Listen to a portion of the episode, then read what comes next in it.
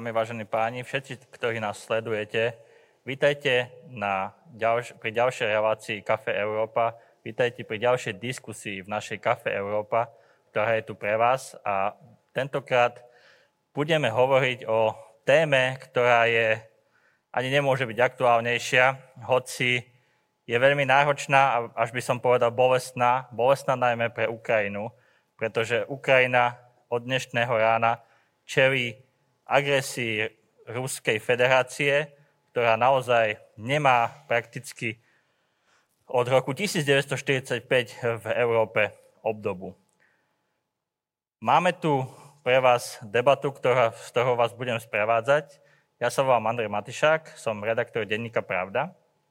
A máme tu hostí, ktorí nám povedia svoje názory, ktorí zhodnotia situáciu a možno aj ukážu cestu, ako z tejto situácie von. Ak vôbec v tejto chvíli nejaké riešenia máme. Ale určite sa ich musíme pokúsiť hľadať, pretože náš sused, Ukrajina, ako som povedal, trpí pod inváziou ruských vojsk a bolo by, a myslím, že sa zhodnem aj so svojimi kolegami, ktoré sú tu, sú tu v štúdiu a bolo by nezodpovedné, ak by sme sa, ak by sme sa aspoň nepokúsili nejakým spôsobom Ukrajine pomôcť. Takže chcel by som najprv privítať pána Vladimíra Šuchu, zastup, e, šéfa, šéfa zastúpenia Európskej komisie na Slovensku. Vy ste, ktorý je, dá sa povedať, vo funkcii dva mesiace, takže vítajte. Ďakujem pekne. E, po mojej pravici ďalšej sedí pán Zurinda, pán Mikuláš Zurinda. Myslím si, že ho prakticky nikomu nemusíme predstavovať Takže vítajte, dobrý Ďakujem. deň. Ďakujem pekne. A máme tu aj e, priamo z Centra diania z Bruselu pani Katarínu Maternovú, ktorá je zástupkyňou generálneho riaditeľa pre susedskú politiku a rozširovanie Európskej komisii a zároveň je šéfkou podpornej skupiny pre Ukrajinu. A preto hovorím, že z centra diania z Bruselu, pretože momentálne za niekoľko hodín začne v Bruseli mimoriadný summit Európskej únie, na, ktorej vlastne, na ktorom členské štáty budú hovoriť o tom, akým spôsobom by mohla Európska únia vlastne zasiahnuť, alebo akým spôsobom by mohla Európska únia podporiť Ukrajinu a čo môže robiť. Takže dobrý večer do Bruselu. Dobrý večer. Ďakujem pekne. Ja, všetci, ktorí nás sledujete, budete mať šancu aj klásť otázky cez uh, slajdo Kafe Európa. Hashtag Kafe Európa. Zároveň by som ešte chcel poďakovať partnerom, ktorí umožňujú túto debatu, špeciálne samozrejme zastúpenie Európskej komisie, Rádiu FM a denníku SME.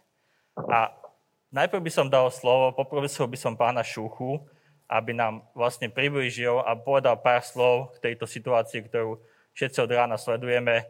Ja som šiel spať o pol druhej, vstával som o pol štvrtej, takže ak sem tam sa budem tváriť, že spím, určite nespím, len len som už trošku unavený. Pán Šucha.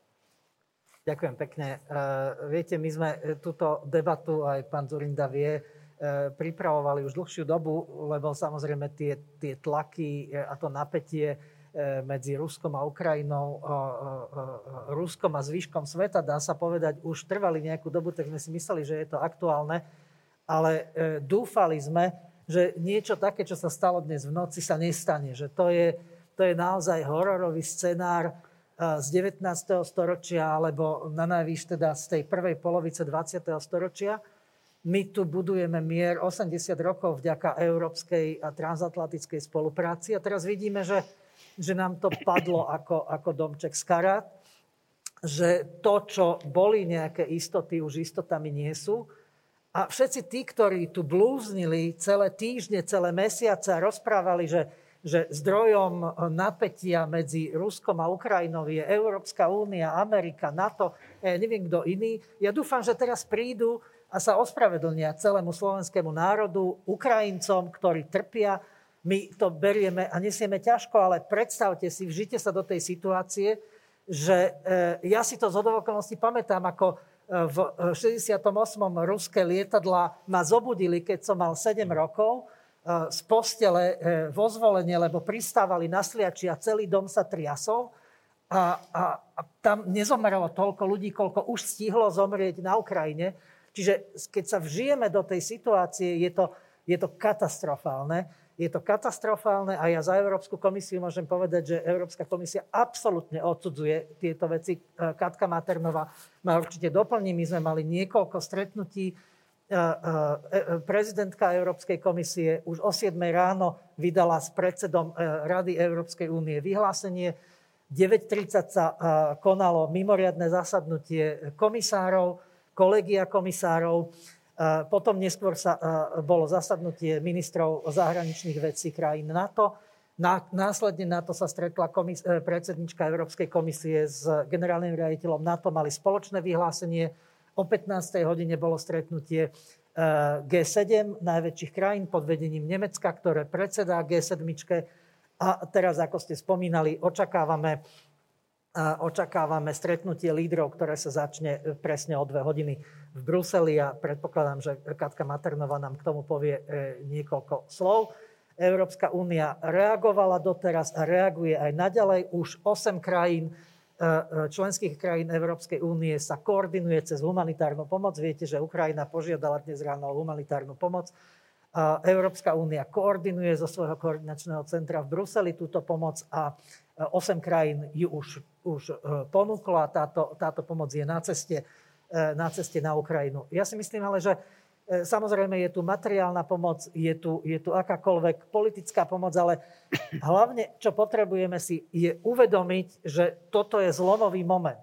Toto je zlomový moment, to je útok na Európu, to je útok na demokraciu, to nie je len útok na Ukrajincov, ktorí si to za nás tam odtrpia, lebo to sú tí, ktorí držia tú európsku vlajku v rukách na námestiach a vidia Európu akoby taký sen, to, čo my máme a čo ako keby sme už zabudli a prestali sme si vážiť, že tu môžeme žiť v takomto, e, v takomto, v tak, v tak, také, takomto šťastí, blahobite a pokoja miery. A, a tu sedí jeden, jeden z tých e, strojcov, pán Zurinda, ako premiér, e, niekoľkonásobný, i nás doviedol do tej Európskej únie do, do NATO a doviedol nás tam, kde sme teraz a, a vďaka tomu môžeme, môžeme si vlastne užívať tieto výhody. Ale toto všetko je ako keby, ako keby e, dané do, do, do, úplného, do, do úplného rozvratu e, takýmto bezprecedentným útokom. Takže len, len toľko za nás, že Európska komisia robí maximum, čo môže v tejto chvíli. Uvidíme, ako sa dohodnú lídry a jednoducho musí sa celý demokratický svet e, spojiť a jednoznačne toto od, od, od, odsúdiť a e, vyviesť konsekvencie, e, ktoré, ktoré z toho vyplývajú, lebo je to naozaj porušenie všetkých medzinárodných dohovod, ale aj ľudských práv a čohokoľvek si len vieme predstaviť. Áno, určite áno. Ja sa hneď obrátim aj práve na pani Maternovú, aby nám vlastne približila to, čo sa momentálne deje v Bruseli. Ale ešte predtým by som dal vám slovo, pán Zurinda. Ako, pán, ako povedal pán Šucha, vy ste politicky, dá sa povedať, priviedli Slovensko v roku 2004 do Európskej únie, do, do, do NATO. Máte, a je dobré, že sme tam a v tejto chvíli cítime, že akým spôsobom, keby sme boli v nejakom, nejakom, nejakom bez vládí alebo nejakej, nejakej šedej zóne geopolitickej, politickej, pravdepodobne by, náš, by to bolo pre nás oveľa horšie. Ale napriek tomu, že sme v EU, napriek tomu, že sme v NATO, máte pocit, že, že to, čo, to, čo sa možno vám a mnohým ľuďom, ja som, hlasoval som za vstup, vtedy podarilo v tom roku 2004, je teraz ohrozené? Nie. Nemám ten pocit, aj keď si vážnosť situácie uvedomujem veľmi podobne ako pán Šucha. Eh, ale predsa len, chvála Pánu Bohu, dnes o mnoho viac ako na začiatku, keď som sníval, aby teda sme tu ten parazol bezpečnostný eh, nad hlavou mali aj my, tak dnes osobitne silno cítim, že ten parazol tam je. Že sme zakrytí, prikrytí, že sme súčasťou toho najsilnejšieho, čo na svete existuje a to je transatlantické spojenstvo. Čiže ja tento strach nemám, ale samozrejme uvedomujem si celú šírku hororu a celú škálu víziev, ktorými sme začali prechádzať. Uvedomujem si, že to je na dlhú trať, že to sa nevyrieši ani za jednu noc. Obávam sa, že ani za jeden mesiac. Nechcem hovoriť ďalej. Čiže mali by sme byť všetci pripravení na to, že budeme musieť prinášať znovu obete, že budeme musieť sa znovu zomknúť. Možno sme boli príliš pyšní v posledných rokoch, málo prezieraví. No, ale život býva, býva taký, keď som počúval pána Šuchu, tak aj mne to tak naskočilo pred, pred očami. Ja som kravy vyháňal. Mal som 13 rokov, ešte som stále kravy u deda vyháňal. O 5 ráno kravy musia ísť na pašu. Ľudia otvárali obloky a kričali, Rusi prišli. Môj krstný otec mi povedal, že už nikdy nebude so Sovjetským zväzom na väčšie časy. Bolo, no ale nedlho. Čiže to sú, to, sú, to sú zlomové chvíle. Bez pátosu, bez preháňania. Naozaj moja generácia, naša generácia s takým niečím nebola konfrontovaná. Musíme to vyhrať. Ako to teda skúsime vyhrať, pani Maternová? Čo sa momentálne e, deje v Bruseli? Ako sme povedali, o dve hodiny sa začína e, Európska rada stretnutia lídrov 27, kde Slovensko zastupuje pán premiér Eduard Heger. E, možno, ak by ste mohli približiť tu ten, ten deň, ktorý už je naozaj dosť dlhý tento deň. My sme si myslím, že prvýkrát volali nejaké 8 alebo takto ráno. A, a čo sa, čo, aké rozhodnutia sa v tejto chvíli prijali? Niektoré už pán Šucha spomenul. A čo očakávate od, od samitu? Tak v prvom rade ďakujem veľmi pekne za pozvanie a som e, veľmi rada, že sa môžem zúčastniť na takomto paneli e, s bývalým premiérom a s Vladimírom Šuchom a s, a, s Andriom z, z Pravdy. No tak toto samozrejme bol veľmi hektický deň, pripravuje sa a o tom sa bude rokovať aj na dnešnom stretnutí lídrov. E, druhá časť sankčného balíka. E, neviem, či si všetci e, či to zastihli, ale Európska únia skutočne v rekordnom čase vzhľadom na naše procedúry a to za 24 hodín bola schopná sa dohodnúť na prvom sankčnom balíku, ktorý bol, ktorý bol vydaný v útorok ktorý bol, e, teda pardon, bol e, dohodnutý politicky v útorok a bol vydaný teda v stredu, včera. No, ale žiaľ, e, nočné udalosti, o ktorých samozrejme už sa vedelo večer, že túto, túto noc tomu napadnutiu dojde, pretože ukrajinskí kolegovia mali samozrejme veľmi, veľmi dobré správy ktoré, ktoré dostávali e, od svojich ľudí na, na ruskej strane, že k útoku dojde z týchto troch strán, tak e, sa vydá druhý sankčný balík. Ešte by som nerada samozrejme predchádzala tomu, čo v tom bude. To ešte bude záležať aj na, na dohode, dohode lídrov, ale v každom prípade tento balík je nie, niečo, čo sa dlho konzultovalo, čo, na čom je, myslím, jednotná zhoda v ale nielen v EU. Je to veľmi, veľmi blízko koordinované s našimi partnermi, či sú to Spojené štáty, Veľká Británia, Japonsko, Austrália, Kanada. Čiže e, tieto sankčné balíky e, sú tak koordinované, aby skutočne vytvorili tlak na Ruskú federáciu. Jednak na oligarchov, ktorí radi nakupujú v Miláne a lyžujú v Santropé, teda sa kúpu v Santropé a lyžujú v Švajčiarsku, alebo je to na banky, je to na prístup e, e, Ruskej federácie na finančné trhy, či už na primárny market alebo na, na sekundárny. A takisto zasahujú e, množstvo ľudí, ktorí sú zapojení do hybridnej vojny a do dezinformačnej vojny, ktorú, ktorý, ktoré Rusko vedie voči Európe, voči Ukrajine už dlhú dobu. A v neposlednej miere do sankčného zoznamu spadajú aj e, členovia Ruskej dumy, ktorí hlasovali za, e, za nezávislosť Luhanskej a Donetskej, za uznanie nezávislosti Luhanskej a Donetskej oblasti.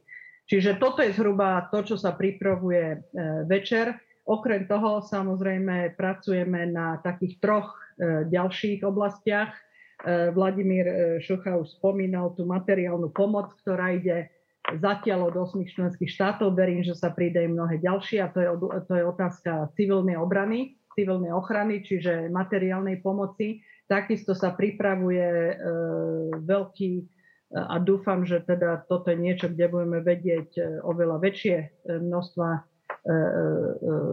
prostriedkov dať na humanitárnu pomoc, pretože tam bude samozrejme veľa treba, lebo doteraz sa humanitárna pomoc poskytovala len na východe Ukrajiny. Teraz hovoríme o celom území, keďže ten atak prišiel z troch rôznych častí, z juhu, zo severu a z východu.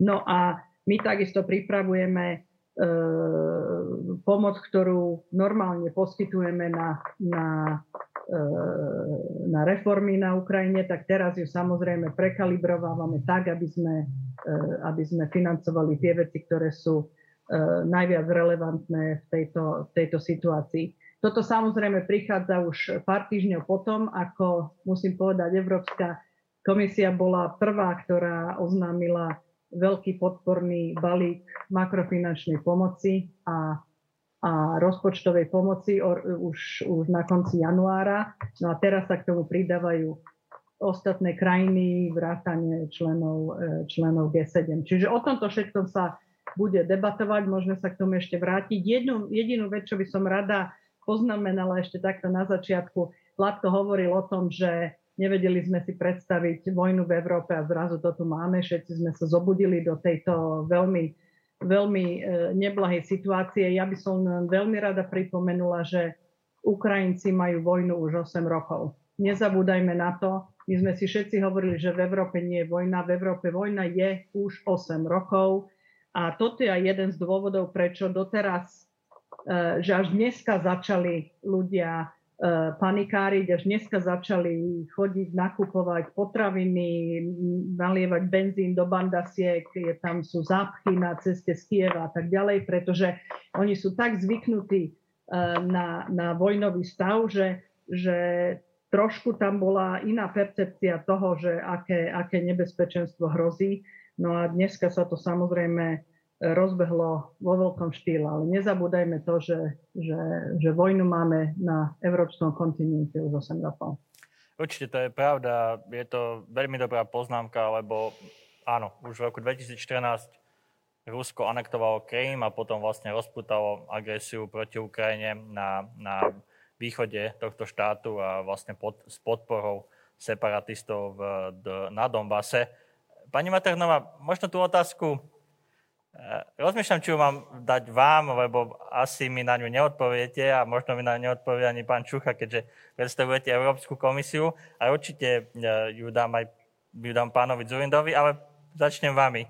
Keď hovoríte o sankciách a keď ste spomínali, že napríklad na tom sankčnom zozname sú aj členovia Dumy, ktorí vlastne hlasovali za, za to, to prehlásenie, aby, aby tie dve tzv.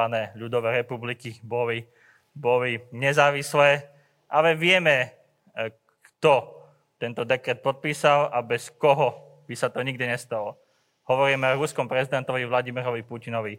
Mali by sme, a samozrejme uvedomujem si aj právne veci, ktoré sa toho týkajú, mali by sme uvaliť sankcie priamo na ruského prezidenta? No pozrite sa, to je trošku e, komplikovaná otázka. E, pretože ako náhle by ste uzavre, e, uvalili sankcie na hlavu štátu, tak tým pádom rušíte akéhokoľvek možnosti, akejkoľvek debaty do budúcnosti. Je mi jasné, že teraz e, tie diplomatické kanály oni uzavreli. E, Není o čom debatovať, keď, keď, sa, keď sa robia nálety na, na, na civilné objekty e, na mnohých, e, mnohých mestách na Ukrajine. Ale E, normálne sa na hlavy štátov nie jednoducho uvalujú sankcie. Dokonca, dokonca v prípade Bieloruska e, v určitej dobe sankcie na Lukašenka neboli, pretože sa dúfalo, že sa nechá otvorený kanál e, diplomatický. Ale o tom, že kto o tom, že kto tieto rozhodnutia robí a kto vydáva ten finálny rozkaz, to samozrejme o tom otázka nie je. Pán Čucha, možno by ste k tomu niečo doplnili? No, ja myslím, že, že Katarína to celkom dobre, e, celkom dobre e, e, pomenovala, aj keď samozrejme nie je to úplne vylúčené. Nie sú úplne vylúčené ani takéto, takéto extrémne kroky. Takže to naozaj bude na tej politickej debate a na tom zvažovaní že či ešte lídry budú vidieť, že tam je cesta a tú cestu treba nechať otvorenú, lebo však povedzme si otvorene, vojna nie je riešenie. Zabíjanie nevinných civilistov nie je riešenie. Nie je riešenie ani budúcnosti Ruska, ani budúcnosti Ukrajiny, ani budúcnosti Európskej únie. Čiže tam skôr či neskôr musíme nájsť a musíme hľadať nejaké, nejaké riešenie tejto situácie a, a povedzme e, nájsť tie kroky späť. Mhm. Ja chápem, čo hovoríte, ale a, a mnohokrát sme si vypočuli v, pri rôznych konfliktoch práve tieto slova, že vojna nie je riešenie. Bohužiaľ, bohužiaľ však, však zdá, že pre Vladimíra Putina vojna riešením je. Pretože vojnou chce dosiahnuť to, aby vlastne Ukrajina v podstate neexistovala ako samostatný štát. Čiže nechcem teraz s vami polemizovať, preto sa vám obratím ešte aj na pána Zurindu. Myslíte si, že by sme mali minimálne uvažovať o uvalení sankcií priamo na osobu Vladimíra Putina? Ja si myslím, že kompetentní aj uvažujú. Toto nie je, by som povedal, téma... Nie je to tabu. Nie je to tabu. E, aby som dlho nerozprával, len doplním predrečníkov, lebo v zásade aj Katka, aj pán Šucha vystihli to, čo si myslím aj ja. Len by som ich doplnil. Ešte na prezidenta Putina nie, ale na jeho najbližších nepochybne áno. A na majetok, o ktorom si myslíme, že mu patrí. Uh-huh.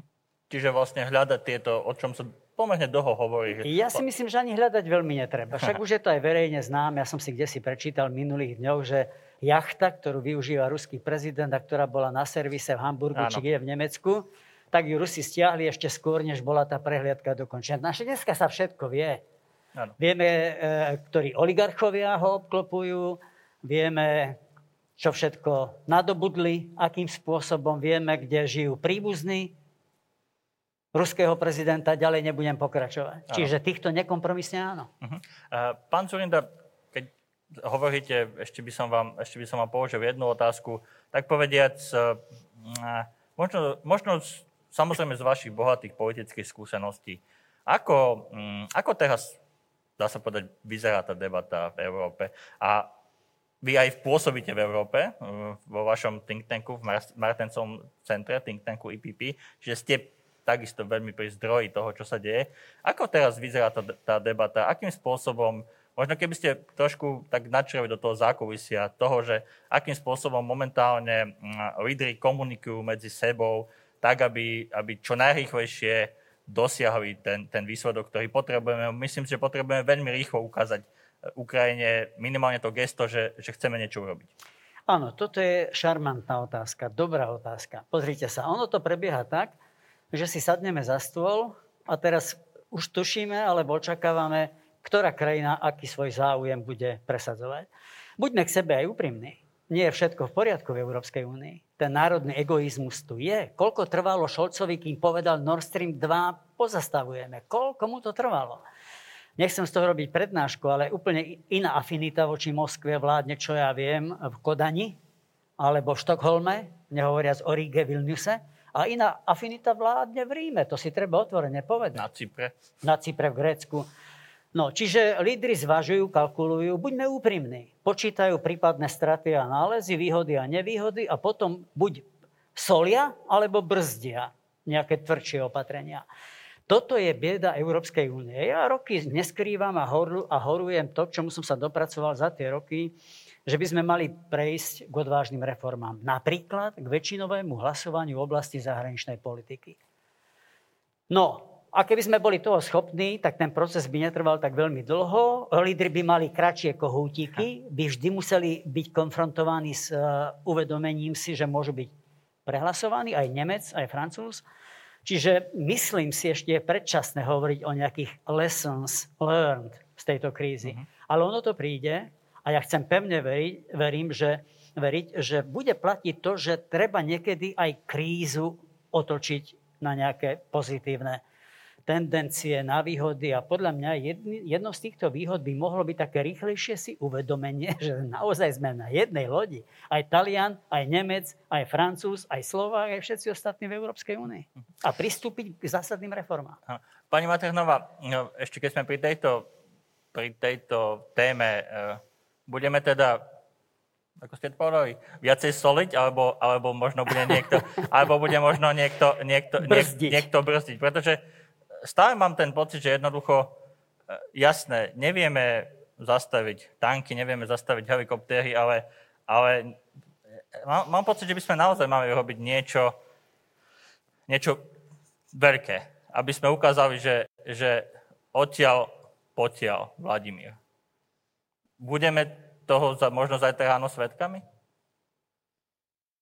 No, len by som sa povedať, že vieme zastaviť tanky, vieme zastaviť helikoptéry, aj rakety. Hej, technologické, technologické prostriedky na to máme. Otázka je, že či máme na to politickú vôľu. To je druhá vec. To, ja som naozaj myslel politickú vôľu, lebo môžeme sa ešte vrátiť k tomu, čo by sme mohli zastaviť a ako.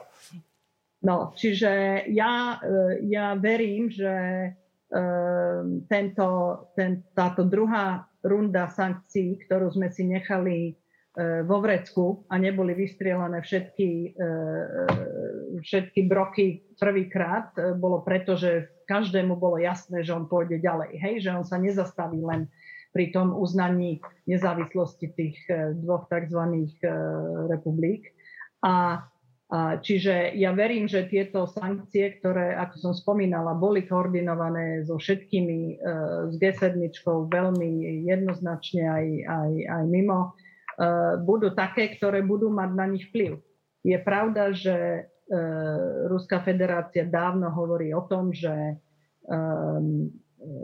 oni vedia bez sankcií, so sankciami pardon, žiť, že, že vedia sa financovať. Samozrejme majú teraz veľmi aktívnu debatu s Čínou e, a, a tak ďalej, ale napriek tomu, a presne to, čo pán Zurinda hovoril, e, ak pôjdeme po ľudí, ktorí sú blízko okolo Putina, po oligarchoch, ktorí držia jeho majetok a, a ktorí vedia vytvárať tlak, tak si myslím, že tieto sankcie budú mať e, význam. Takisto bude mať význam to, že sa nebudú môcť financovať, či už na európskych alebo na amerických trhoch. No a Samozrejme, e, treba si ešte aj uvedomiť to, že e, nielen Európa je závislá na Rusku, čo sa týka plynu. 40 európskeho e, plynu prichádza z Ruska, ale Rusko je závislé aj na vyvážaní plynu do Európy, pretože nemá doteraz a najbližšie 2, 3, 4 roky nebude mať možnosť ten plyn predávať niekam inám. Čiže utvori, vyrobili si veľké zásoby, majú veľké finančné zdroje, ale veľmi rýchlo sa veľmi rýchlo e, tieto minú, lebo netreba zabúdať, že Putin je prezidentom upadajúcej ekonomiky. Ekonomiky, ktorá nie je na vzostupe, ale ekonomiky, ktorá je na, na, na postupnom páde a verím, že teda tie sankcie budú, budú mať veľký význam. Pán Čucha, pán Zurinda naznačil takú možno, neviem, či kritiku, ale skôr, skôr, skôr námet do debaty, že a povedali sme, aj vy ste to povedali, aj v podstate všetci sme to povedali, že toto je ako keby nejaký naozaj historický moment, ktorý, ktorý žijeme. E, je to, bude to, myslíte, že pre nás aj ten budiček ešte viacej sa za, zamerať, alebo teda zaoberať sa tým, aký, akým spôsobom robíme rozhodnutia v Európskej únii, akým spôsobom by sme ich mali robiť, zlepšiť niektoré veci? Ja, ak dovolíte, ešte nadviažem na to, čo Katka povedala eh, o tej upadajúcej eh, ekonomike eh, Ruska. Ja chcem len povedať, že ja som sa dlho zaoberal aj takými výhľadovými štúdiami, technologickými štúdiami. Tam boli aj také tie geopolitické nejaké aspekty, o ktorých sa hovorilo. A vlastne jednoznačný konsenzus v tých kruhoch, kde sme o tom hovorili, je, že E, že v podstate ten zmysel vojny, ako bol v minulosti, ako urobiť si nejakú ekonomickú výhodu, získať niečo, že je úplne irrelevantný v 21. storočí. A to len ukazuje, že vlastne toto, toto myslenie zamrzlo niekde v 19. alebo v prvej polovici 20. storočia a nie je myslením 21. storočia, lebo toto neprinesie Rusku absolútne nič dobré len zle, tak ako to prinesie zle aj iným, ale aj tejto krajine. Ona nemá čo získať, lebo to bohatstvo, ktoré máme, je predovšetkým bohatstvo intelektuálne, technologické. To nie sú bohaté zlaté komory, ktoré môžem vyrabovať a potom ich niekde prenesiem do svojej krajiny. To je, to je stredovek, to je povedzme ešte druhá svetová vojna, to už jednoducho neplatí. Takže tu, tu aj vidieť na tom, že kde oni zamrzli a, a vlastne kam nás ťahajú späť. Ja samozrejme nemôžem hovoriť za celú Európsku úniu, ale ak ste sledovali vyhlásenia prezidentky Európskej komisie počas dnešného dňa, hovorím od rána, tie, tie vyhlásenia boli od 7, potom ich bolo niekoľko. Tak áno, ja myslím, že tie, tie sú plné odhodlania a plné, e, by som povedal, takého e, volania po zásadných rozhodnutiach a zmenách. Lebo sa tento krok považuje za absolútne bezprecedentný, ako sme sa tu zhodli hneď na začiatku, že v podstate za posledných 80 rokov je to najdramatickejšie porušenie medzinárodných zmluv, celej tej bezpečnostnej architektúry, ktorá sa tu po vojne budovala. Takže ja dúfam, že, že naozaj ten, ten ohlas eh, tej bezprecedentnosti tejto situácie sa ukáže v najbližších dňoch, týždňoch. Hm. Pán Frenda, koľkokrát ste sa stretli s pánom Putinom? 5, 6, 7. Uh, fínsky prezident Sauli Ninisto, ktorý sa s ním častokrát stretávam a kontakty hovoril o tom, že Putin eh, sa ako keby do istej miery aj zmenil. Eh, ako to, ako to vnímate vy? Je, tento, je to, čo sa udialo a to, že, že, že urobil tento krok, ktorý, povedzme si pravdu, nie, mnohí, mnohí tomu neverili. Mysleli si, no áno, majú tam tých vojakov, ale je to, aby zatlačili na, na Ukrajinu, ale v skutočnosti to ne, ne, nepoužijú. Hej. Boli tu varovania, e, najmä teda e, zo Spojených štátov amerických, že teda skutočne ten útok je, je veľmi pravdepodobný. Ukázalo sa, že tie, tie, tie líky, tie intel líky, ktoré boli zverejňované, boli, dá sa povedať, veľmi presné e, podľa všetkého, lebo ten scenár možno nejaké dátumy nie úplne sedeli, ale scenár, scenár sedel. Kde sa stala chyba v programe u, u Vladimíra Putina podľa vás? Ak vôbec, alebo, alebo, alebo to vnímate skôr ako kontinuálny vývoj, že smeroval k tomuto tak, od začiatku? Tak. E, dva stručné fragmenty. Stojím s Vladimírom Putinom o polnoci na Bratislavskom hrade po samite Bush-Putin vo februári 2005. Prezident Gašparovič mi hovorí, počkajte, pán premiér, s pánom Putinom ja odprevedím prezidenta Buša. Dvaja malí muži o polnoci stoja pred veľkou bránou Bratislavského hradu. Tak som si povedal, niečo by si mal otvoriť, však tam nebudeme stať, ak solné stĺpy. Tak som vymyslel vtedy, veríte alebo neveríte, a som mu v ruštine povedal, gaspadín prezident, založíme Európsku uh, hokejovú ligu na spôsob americko-kanadskej NHL. On mi hovorí, charošia ideja. Kavo priglasím. Koho pozveme? Tak som začal menovať Čechov, Slovákov, Škandinávcov, zrazu mu hovorím, že Ukrajina. On explodoval, pán Matišák, on uh-huh. explodoval, Ukrajina net. Uh-huh. Druhý veľmi stručný, a to bola asi moja ostatná návšteva v Kremli, to bolo predtým, keď Američania strhávali bustu Sadama Husajna v Bagdade. Nechal ma čakať 50 minút, ale mi to neprekážalo, lebo predstení som mal veľkú obrazovku. A som sa tešil. Keď tá socha padla, o pol minúty sa otvorili dvere a pán prezident, že aby som vošiel dnu. A zrazu mi hovorí, pa čemu smejete? A ja mu hovorím, je to charošia novina. Začala na mňa kričať, je to necharošia novina. Viete, prečo vám to hovorím? Nesmierne impulzívny človek už vtedy. Uh-huh. A už vtedy som si povedal, že niečo nie je v poriadku. Prosto treba trošku tie dejiny nielen poznať, ale aj precítiť. Uh-huh. Pokiaľ sa nemýlim, v Kieve boli e, najvyššie najvyššie politické školy komunistickej strany Sovietskeho zväzu. Veľa sovietských lídrov pochádza z Ukrajiny, boli školení v Kieve. Po ďalšie, ja som o tom bytostne presvedčený, že Putin má hrôzu z toho, že jeden deň zistí, že Ukrajinci sa majú lepšie ako Rusi. Viete si predstaviť ten prúser? No a keď to všetko spojíme s tým jeho neoimperiálnym feelingom alebo nejaký, nejakým bláznivým snom, máte výsledok. Vrátanie tej ľudskej dimenzie tej impulzívnosti, tej ješitnosti. Prosto je to nebezpečný chlap. Uh-huh. Uh, Môžem mám... na toto nadviazať? Samozrejme, nech sa páči, pani Maternova. Ja si myslím, že to, čo, to, čo pán Zurinda povedal, je úplne zásadné. Túto anekdotu o tej hokejovej lige som teraz počula prvýkrát ale jedna vec, dúfam, že sa s nej už všetci vyliečili za posledných 24 hodín. Tu nám veľmi dlho, vrátane mnohých kolegov v Bruseli, vrátane mnohých uh, hlavných miest v Európe, uh, zrejme aj v Amerike, dlho držala ľudí predstava, že Putinovi ide o nejaké záruky bezpečnosti. Hej, že preto treba diplomaticky debatovať a treba s nimi, on dal nejaké, nejaké predstavy na, na stôl, tak treba nejaký counterproposal urobiť a debatovať s ním o zárukách bezpečnosti. V prvom rade, toto je jediný človek, ktorý okupuje systematicky krajiny okolo seba. E, v 2008 to bolo Gruzínsko, v 2014 to bol najprv Krym, potom Donbass. Tu nešlo o žiadne záruky, tu nešlo od začiatku o Ukrajinu.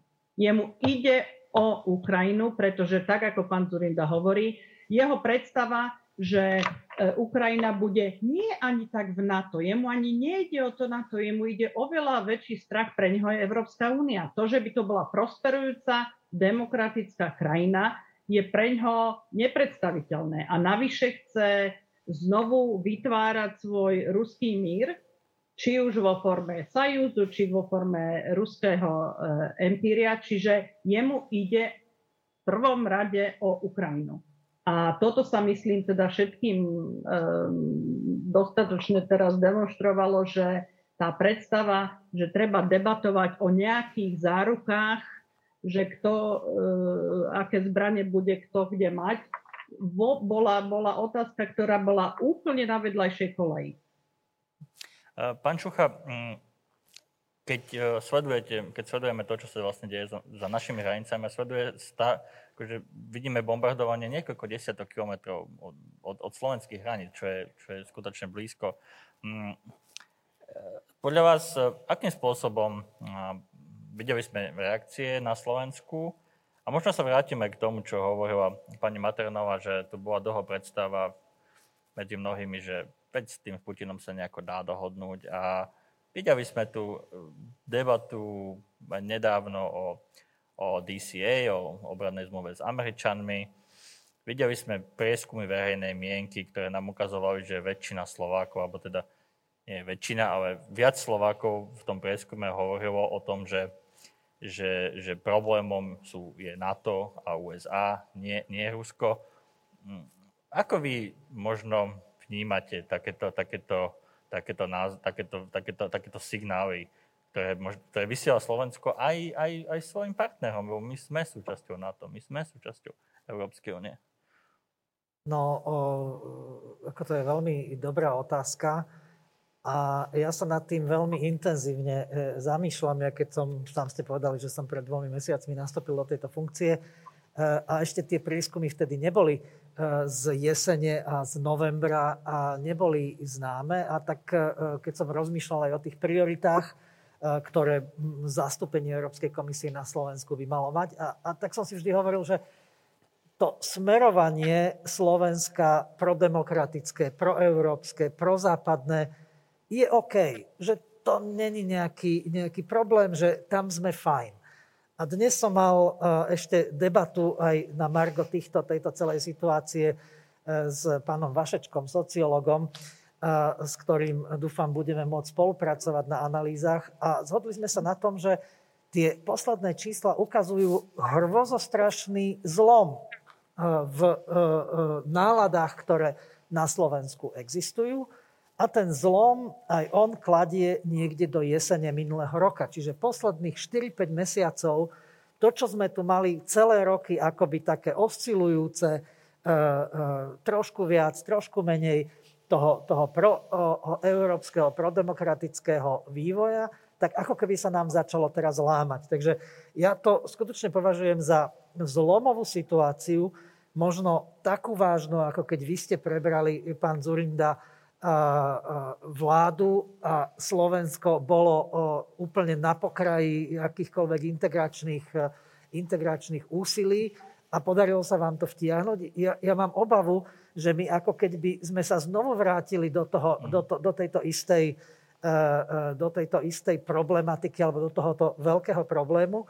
A ja si myslím, že je teraz naozaj čas, aby sa všetky tie sily, ktoré, ktoré nás Slovensko vidia ako demokratickú krajinu, alebo budúcnosť Slovenska ako demokratické krajiny, ako európske krajiny, aby sa zomkli. A či chceme alebo nechceme, musíme ten starý boj bojovať znovu lebo naozaj môžeme sa dostať do, do úplne, úplne e, miesta, kde by sme vôbec nechceli byť. A my sme veľmi, veľmi intenzívne vnímali e, ten zápas o, o, o tú obranu zmluvu so Spojenými štátmi, aj keď môžeme povedať, to nemá s Európskou úniou nič spoločné, ale my sme to chápali ako také proxy uh-huh. Európskej únie a demokracie. A ja keď som minulý piatok videl analýzu detailnú aktivít eh, komunikačných rôznych politických subjektov slovenských a dezinformačnej scény. To bola naozaj veľmi dobrá analýza ich fungovania vo virtuálnom priestore, na sociálnych sieťach, tak musím povedať, že to bola, bola, bol obraz veľmi, veľmi negatívny. Takže z môjho pohľadu, áno, naozaj je tá situácia veľmi vážna a nesmieme ju absolútne podceniť. Pán Zurinda, vy ste vlastne si tým, dá sa povedať, spôsob, svojím spôsobom prešli, lebo, lebo pri integračných snahách Európy samozrejme vaše vlády vysvetľovali Slovákom, prečo to robíme, ako to robím a prečo, prečo, prečo, sú naše, prečo sa vidíme práve v EÚ a v NATO. Do istej miery myslíte si, že sa dá niečo použiť z toho, o čom ste vtedy hovorili Slovákom, prečo je pre nás dôležité EU, prečo je pre nás dôležité na to. A pýtam sa to v náväznosti na to, čo hovoril pán Čucha, že asi sa nám tu rozpadol, rozpadol sa nám zahranično-politický koncenzus, na, ktorý podľa mňa bol vždy veľmi plitký, ale to je, to je druhá vec. Dá sa niečo z toho poučiť, z toho, čo ste robili vtedy a možno využiť v nových, novými prostriedkami, pretože samozrejme aj doba sa trošku zmenila, technológie sa zmenili? Ale áno, ja 100% áno. V zásade je a bude to stále o tom istom. Viete, o čom to bolo? O odvahe lídra. No trošku to zl- blbo som možno teraz povedal. Alebo politických lídrov. Uh, že treba hovoriť ľuďom jasne no, samozrejme. veci a treba im to opakovať stále. No samozrejme. A nebáť sa, nebáť sa ísť proti prúdu, nebáť sa ísť niekedy proti verejnej mienke, aj proti niektorým médiám, slušne, ale, ale jednoznačne proti niektorým médiám, sadnúť si na bicykel, keď som blokovaný v mass médiách a obehnúť to Slovensko. To, to, ak na mňa to dýcha, že to je deja vu, je to tu, je to presne tak isté. Ja si pamätám v tom 97. ako Jelcin hovorí Mečerovi, my očeň, očeň chatím, štoby vy pobedili výbory. No ja som sa tomu aj potešil, pretože mohli ľudia aby vidieť, borby, že o čo, o čo ide. Ale dnes máme ešte rukolapnejší dôkaz, že o čo tu ide.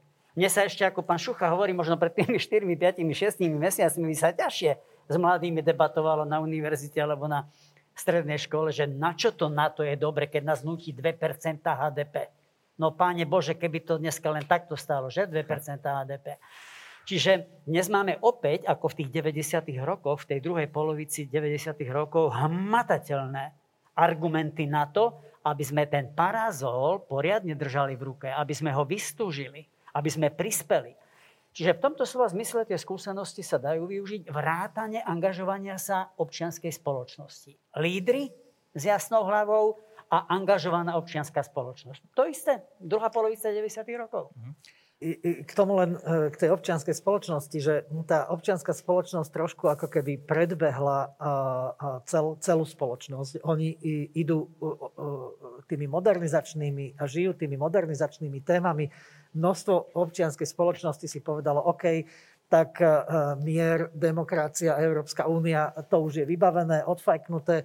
Tento boj sme vybojovali a teraz sa venujú veľmi dôležitým témam, ako sú klimatická zmena, ochrana životného prostredia, ľudské práva, pozerajú sa za hranice Slovenska, pozerajú sa na rôzne iné témy, ale na nešťastie my sa budeme musieť asi, asi vrátiť o niekoľko krokov späť a presne sa vrátiť e, k tým úplným základom, lebo tie základy my, my presne vidíme, ja si myslím, že nebolo lepšieho príkladu ako tá obranná zmluva, so Spojenými štátmi, kde sa na nás vyvalilo, vyvalilo také množstvo klamstva, také množstvo podvodov, dezinformácií aj od ľudí, aj od politických strán, kde by sme očakávali, že sa také niečo nemôže stať. Že to sú veci, ktoré sa v normálnom strednoprúdovom politickom spektre nemôžu udiať. To sa udialo a ja si myslím, že to sú tie, tie signály lámania sa trendov a ja si myslím, že, že v tejto chvíli je naozaj najvyšší čas, aby sme tie zvony na, na našich katedrálach rozvonili na maximum lebo naozaj môžeme sa ocitnúť tam, kde e, nikto z nás nechce byť. Pani Materno. Môžem ešte a... k tomuto e, dve, dve poznámky. E, myslím si, že ten zápas, ktorý bol veľmi vyčerpávajúci a, a dial sa počas prvej Zurindovej vlády, vtedy som z hodou okolností pracovala na Slovensku s nima kolegami, tak bol taký veľmi vyčerpávajúci a, a veľmi sme sa všetci tešili. Vstúpili sme do NATO, vstúpili sme do Európskej únie. Mali sme tu e, hoci plitky, ale zahranično-politický konsenzus. A myslím si, že sme všetci tak trošku zaspali na Vavrinoch, že, že toto všetko treba živiť a stále pripomínať a o tom učiť v školách novodobé dejiny, pripomínať, že čo to je, čo to nie je ten dážnik a ako je vystúžený, ako by ešte e, mal byť viac. A toto sa, toto sa prestalo diať. Čiže toto je jeden, jeden element, ktorý, ktorý si treba teraz zobrať do, do vienka, že do budúcnosti. Ak, tu, ak, túto, e, ak to teraz vybojujeme znova, že to treba si polievať a chrániť ako kvetinku e, a pestovať. A druhý element, ktorý si nesmeme E, e, zabudnúť pripomenúť, že Slovensko je neuveriteľne živná pôda pre ruskú propagandu. To množstvo dezinformačných kanálov, od časopisov cez prednášky, cez profesorov, cez noviny, cez weby a tak ďalej, je neuveriteľne živnou pôdou. A človek sa až chytá za hlavu niekedy, čo počuje. Dokonca, dokonca vysokí bývalí predstavitelia štátu proste podliehaj tomu a, a šíri sa to cez, cez televízie, rádia, internet. A toto samozrejme pri tej, pri tej absencii toho pestovania si a polievania tej kvetinky. E, toto, nechcem to teraz všetko zvalovať na ruskú propagandu, sme si toho sami e, strojcami, ale toto je veľmi významný, významný element, ktorý tomu, e, ktorý tomu e, pomohol. A toto sa deje už posledných 10 rokov. A veľmi, veľmi to stúpa. A musíme si toho byť vedomí a myslím si, že fakt čekovanie, e, proste učenie kritického myslenia, podporovanie rôznych, e, rôznych e, asociácií, NGOčiek, ktoré, ktoré pomáhajú ľuďom odfiltrovať pravdu od nepravdy, si myslím, že je dobrá investícia dokonca aj pre, pre Vládka Šuchu a jeho zastúpenie. Určite áno. Máme tu niekoľko otázok zo slajda a možno by som jednu využil na taký, až by som povedal, brainstorming. Eh, akými inými spôsobmi by mohla Európa ovplyvniť situáciu na Ukrajine? Hovorili sme o tom, že teda určite budú prijaté nejaké sankcie, ale skúsme, skúsme sa tak na to pozrieť, ako sa povie po slovensky outside of the box. Čiže, čiže trošku, trošku si môžeme naozaj robiť aký, akýsi brainstorming. Čo všetko môžeme spraviť pre, pre čo Európa a aj Slovensko, konkrétne sa pozrieme aj na naše, na naše možnosti. Čo všetko môžeme spraviť pre, momentálne pre Ukrajinu, ktorá naozaj je pod tou agresiou a bohužiaľ zomierajú tam ľudia. Pán Zurinda. No, keď chcete out of the box. Určite áno. A keď nechceme opakovať to, čo sme povedali. Áno. Tak vytiahnem tému, ktorú som začal forsírovať pred 4-5 rokmi a bol som ako osamelý bežec. Dnes je nás niekoľko stále málo. Rozhodnutie o kreovaní európskej konvenčnej vojenskej sily. Téma stará 50 rokov, téma, ktorej sme sa vždy napokon zľakli. Alebo sme uprednostnili sebecké, egoistické záujmy. V roku 2016, nie tak dávno, pán Matišák. Európska komisia schválila, tzv. generálnu stratégiu, ktorá definuje strategickú autonómiu Európskej únie v oblasti zahraničnej a bezpečnostnej politiky. Je mi to ľúto, ale musím to povedať. Ja som súčasťou európskych štruktúr. Ale za 6 rokov 0 bodov, alebo 0,0001. Sme majstri sveta v deklaráciách, horšie je to v deliverovaní. Čiže môj príspevok do diskusie je, a moje odhodlanie je, že chcem byť ešte hlasnejší a razantnejší v tejto téme. Máme nádherný projekt v našom ten think tanku. Neprišiel som tu promovať môj think tank, ani jeho názov nevysloviť, nie je to podstatné. Ale sa rozbehneme. Pôjdeme aj do Nemecka, pôjdeme do Francúzska, pôjdeme do Španielska, do Talianska. Prosto je čas, aby sme sa naozaj poučili. Putinovi sa dobre rokuje. Pán Matišák, viete prečo? Lebo má 100 tisíc vojakov za chrbtom. Koľko má uh, Ursula von der Leyen? Alebo Michel? To je ten problém. A keď príde na, na, na lámanie chleba, tak oslavujeme, že sme sa rozhodli vytvoriť e, jednotku rýchleho nasadenia o 5000 mužov. Tak ako sme pred x rokmi rozhodli o bojových grupách, 1500 mužov nikdy neboli použité. Čiže dneska zažívame okamih pravdy. Sme bohatí, sme namyslení, sme zlenivetí. Dobré ráno. Naozaj, ako hovorí pani Maternová, uvedomme si, že to, to nie je for granted, tá, tá demokracia, ten blahobyt, tie naše dovolenky v tramtári, ani nepoznať tie destinácie, čo moji susedia hovoria. Áno, budeme sa musieť uskromniť. Mňa poučujú novinári, keď túto tému vyťahujem a vtedy ma naozaj šliak, šlak triafa, že však to bude stať peniaze. Nemusí to až tak veľa stať peniaze, lebo tí vojaci sú aj na Slovensku, aj v Nemecku, aj vo Francúzsku, vo Francúzsku, len to treba začať organizovať, stmelovať. Čiže môj príspevok k tej vašej téme, veľmi šarmantnej a dôležitej, nemusí o tom rozhodovať e, komisia ani lídry európsky zajtra alebo v noci. Ale tak o mesiac od by som rád videl takéto zásadné strategické rozhodnutie. Lebo mám jednu zlú správu, pán Matišák. Povedzte. Toto na Ukrajine je na dlhú trať. A preto musíme príjmať rozhodnutia hneď. Ja verím, že dnes v noci rázne rozhodnutia. Preto musíme príjmať rozhodnutia zajtra ale aj o pár týždňov, mesiacov zásadné, strategické, ale také, ktoré aj naplníme. Pán Čucha, možno vy tomuto brainstormingu? Pozrite, Európska únia má takú dobrú tradíciu, že ona sa posúva v kvantách. A, a posúva sa skokmi a vždy ten skok je ako keď by podmienený nejakou krízou. A ja si myslím, že toto je mega kríza, tak ja očakávam naozaj e, taký, taký veľký skok. Trošku skepticizmu som.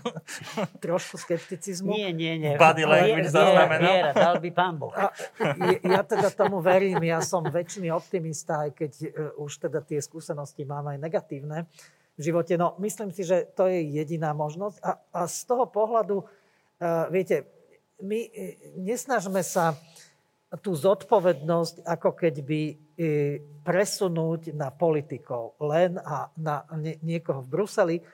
My sami potrebujeme mať tú zodpovednosť. My sami potrebujeme vedieť, či sme za demokraciu. My sami potrebujeme vyslať tým našim zástupcom a politikom signál, že my vieme, že tie sankcie budú ekonomicky dopadať aj na Európsku úniu. My keď prestaneme obchodovať, tak nás to bude stať peniaze tak pošlime ten signál, že toto je tak vážna vec, že my si uvedomujeme, že možno zaplatíme za ten benzín alebo za ten plyn viac. Že, že toto je tá naša... Tam zomierajú ľudia, tam strácajú domovy, strácajú zamestnanie, strácajú deti, strácajú svojich najbližších. No my stráťme aspoň pár eur za tú, za tú E, demokraciu. A to bude ten náš príspevok. Ak my tieto signály v celej Európe nevyšleme politikom, tak samozrejme ich, by som povedal, takéto odhodlanie e, byť ambiciózny bude limitované. Čiže ak budeme aj my odvážni a, a, a nebudeme to nejako outsourcovať, že no ja si umývam ruky, toto nie je moja vec. Je to každého z nás vec. Ak sa nepostavíme e, za demokraciu, za európsku orientáciu, za našu budúcnosť, tak jednoducho si ju nezaslúžime. A teraz za nás bojujú Ukrajinci. Oni bojujú za našu, za našu budúcnosť a ak nie sme im schopní pomôcť aspoň takýmto spôsobom, tak potom naozaj sa musíme, musíme nad sebou zamyslieť. Uh-huh. Takže možno, že nie out of the box, ale, ale jednoducho uh, si to personalizujme. My sa vžíme do toho, čo to znamená, keď naši najbližší budú, budú, by boli ohrození. Vžíme sa do tej, do tej situácie matky, ktorú som videl na tých záberov s rozbitou hlavou, ktorá, ktorá hľadá svoje dieťa na tie, na tie 10 tisíce aut, ktoré sú v zápchách v Kieve a všade. Tí ľudia v tom strachu, ktorí v sirénach utekajú do metra sa skryť, aby, aby ich nezabili v, v nejakom, nejakom strachu o svoj, o svoj holý život, to sú veci, do ktoré, ktoré si musíme premiezať v hlave, keď hovoríme o Ukrajine, keď hovoríme o tomto konflikte a keď adorujeme nejakú mocnosť, ktorá takýmto bezprecedentným spôsobom porušila úplne všetko, na čom sme sa dohodli a, a čo, čo sú akoby také základy, e, na ktorých, na ktorých tá naša demokracia a sloboda stojí. Pani Maternová? Z iného súdku Povedzte. trochu, um, že ako by sme mali prispieť, tak uvedomme si, že čo sa ide diať. Hej? E, táto úplne súhlasím, teda s obidvoma nápadmi podpíšem kedykoľvek, ale ako pán Zurinda povedal, toto je na veľmi dlhú dobu. Áno, toto nie je vojna, ktorá sa vyrieši ani za týždeň, ani za dva. A musíme si uvedomiť, že ako sa tlak bude stupňovať, ako sa nálety budú stupňovať, tak budeme mať samozrejme prílev utečencov e, z, z Ukrajiny. A budeme veľmi rýchle v situácii, s ktorou sme boli konfrontovaní v 2015. Vtedy samozrejme na kresťanskom Slovensku sa ozývalo, že nechceme, lebo sú to muslimovia, sú iní a, toto, takú akože inakosť sa u nás nenosí, no tak e, poďme otvoriť naše domovy, poďme otvoriť naše, naše e, duše a nehajme proste tak, ako majú v Polsku 1,6 milióna Ukrajincov už teraz, no tak potom pr- urobme aj u nás priestor jednak pre utečencov, ale takisto aj na pracovnom trhu. Keď dojdem na Slovensku, každý sa stiažuje, že nedá sa nájsť pracovná sila, nemáme šoferov, nemáme nemáme sestričky, nemáme lekárov, no tak prečo nie prijať e, tých, ktorí dojdú z Ukrajiny? Takže o tomto si myslím, že by sa mala začať, e, začať debata a ja teda verím v ľudské dobro a verím, že tá naša odozva bude iná, ako bola v 2015. Toto je zaujímavá poznámka, lebo vlastne Polsko aj oveľa viac si otvorilo pracovný trh Ukrajincom. A dneska pre, pán premiér Heger povedal, že chceme určite pomôcť Ukrajincom, ktorí sú vlastne, ktorí vlastne budú utekať pred vojnou, takže, takže, takže treba veriť, že tento náš e, vlastne postoj k tomu bude taký, taký trošku iný, ako možno, možno by niekto v prípade mm, otázky migrácie čakal. Máme tu vysvietenú zo slajda jednu takú otázku, čiže vysvietená znamená, že dostáva nejaký like. A, a chcel som sa ju opýtať, lebo, a, lebo je, je, je dôležitá a eh, akú úlohu v ďalšom priebehu konfliktu podľa vás môže zohrať jadrový arzenál, ktorým Rusko disponuje? A ja to ešte možno trošku zjednoduším, keď to tak ako... Uh, pán mali tak pekne ste to emocionálne povedali, tak ja využi- troška použijem trochu inú emociu, takú tú horšiu, strach. Nakoľko sa máme Ruska báť? Aj kvôli tomu, že že disponuje jadrovým arzenálom a Rusko jednoznačne povedalo, že nepoďte sa nám na, do Ukrajiny, lebo, lebo, lebo bude zle. Čo si o tom myslíte? Možno pán Zurinda je asi kompetentnejší e, k tomu sa vyjadriť, keďže má tie skúsenosti e, medzinárodno-politické. Je to vážna vec. Samozrejme, jadrové zbranie e, sú, sú vážna vec. Ja si myslím, že s tým Rusko počíta, s tým disponuje. Samozrejme, jadrové zbranie majú aj iné krajiny. A je to zahrávanie sa s existenciou ľudstva. A ak, ak niekto nad tým, čo len rozmýšľa, e, tak je to, e, je to rozmýšľanie šialenca, lebo naozaj ja som sa zaoberal jadrovou otázkami relatívne dlhú dobu, lebo som to mal v portfóliu tak môžem povedať, že to je niečo tak nebezpečné, že si to ani nevieme predstaviť. A je to fakt uh, zničujúce pre celé ľudstvo, celú planetu, ak niekto len, len uh, v uh, kútiku svojej mysle nad takouto, uh, nad takouto dimenziou rozmýšľa. Áno, ja sa domnievam, že aj preto nie je žiaden scenár, že by iné krajiny išli na pomoc ukrajinskej armáde, možno nie preto, že by nechceli alebo nevedeli, táto otázka ale otvára pre mňa ďalšiu dimenziu, ktorú je treba zmieniť a to je naša dobrá vôľa osloviť Rusov, občanov, ktorí budú trpieť možno nemenej neraz. Mám kopu priateľov v Rusku. V našom think tanku máme Research Associate, človeka, ktorý bol námestník ministra energetiky, keď môjim partnerom, ruským premiérom bol Michail Kasianov. Jeden z najbližších ľudí Alexeja Navalného. Boris Nemcov bol môj kamarát, mnohí iní ruskí politici. Čiže tu by sme nemali zabúdať na Rusov. Nemali by sme byť nevšímaví na to, že dnes podpísalo kopu ruských novinárov protest proti tomu, čo Kremel rozbehol. Teda neháčme do jedného vreca Putina s kremelskou administratívou a Rusov ako taký. Dajme si na tom záležať, im jasne a nahlas povedať, že veľmi si prajeme demokratické Rusko, Rusko, ktoré samo rozhodne aj o svojej vláde, aj o svojej orientácii. Prečo to hovorím? Hovorím o tom preto, aby sme vytvárali aj v Rusku presvedčenie, že im nemusí vládnuť jeden šialenec. V, tomto, v tejto oblasti, myslím si, máme obrovské pole pôsobnosti, kde, kde nespadneme do tej pasce, že Rusko je Putin, Rusko je Kreml. Ak sa nám to podarí, tak sa domnievam, že možno mnohí ľudia, ktorí majú spolu prst na tom pomyslenom alebo aj reálnom gombíku atómovom, v konečnom dôsledku to nedovolia.